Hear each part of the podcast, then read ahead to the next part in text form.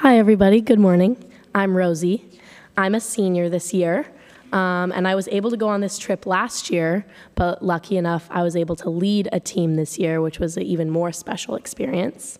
And I'm not sure if any of you have been on the trip before, but if you have or you've heard about it, you know that words can't really describe it all because it really is a surreal experience. But I'm just going to share a little bit about my family that we built for, as well as my team and what I noticed about our week in Tijuana.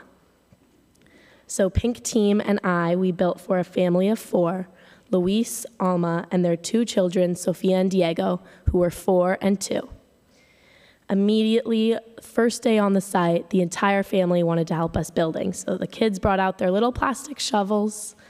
Luis offered his electric saw to us, which was very helpful.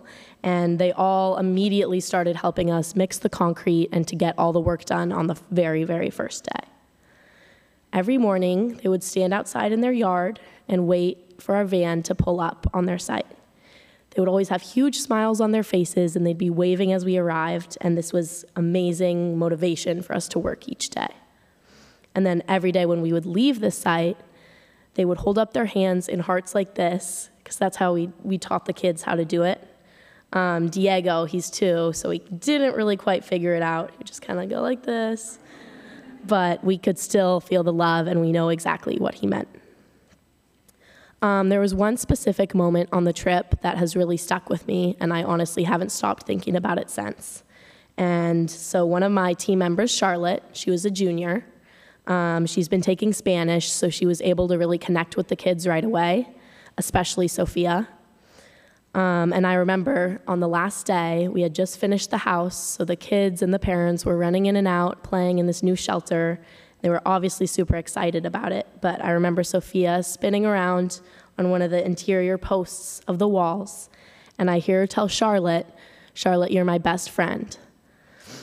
And I mean, don't get me wrong, we had just changed this family's life by building them this new home, and we could tell how ecstatic they were about it. But the fact that all Sophia, this four year old girl, was focused on was her new best friend, Charlotte, that really, really stuck with me. On Monday, when we arrived, this family had nothing but the four of them and their four by four wooden box of a house with a tarp roof. By the end of the day, Thursday, they not only had a more sufficient shelter, but they also had 15 new friends. When we apply for this trip, we agree to build a house. We agree to bring tools, to sleep in a tent, and to go to a work site every day and just listen to Scott for the week. Nowhere in the trip description is there a guarantee of the fulfillment and the reward you get from serving these families. And yet, to me, that's exactly what this trip is truly about the life changing opportunity to make friends, change someone's life, and to change your own at the same time.